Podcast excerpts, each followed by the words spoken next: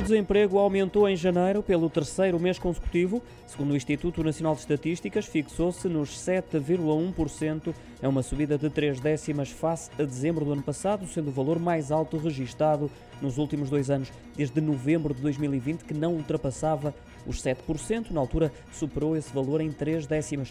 O governo, para já, não atribui grande relevância a esta trajetória do mercado de trabalho, apesar dos apelos dos empresários em sentido contrário. De acordo com o executivo de António Costa, não há para já motivos para alarmes. Ainda ontem, o ministro das Finanças, Fernando Medina, sublinhou no Parlamento a necessidade de manter a força do emprego no decurso deste ano. Voltando às estatísticas, o INE revelou também o número de pessoas desempregadas, 374 mil pessoas no início do ano, representa um crescimento de 5,5% em relação ao final do último ano e de 22,3 pontos percentuais relativamente a janeiro do ano passado.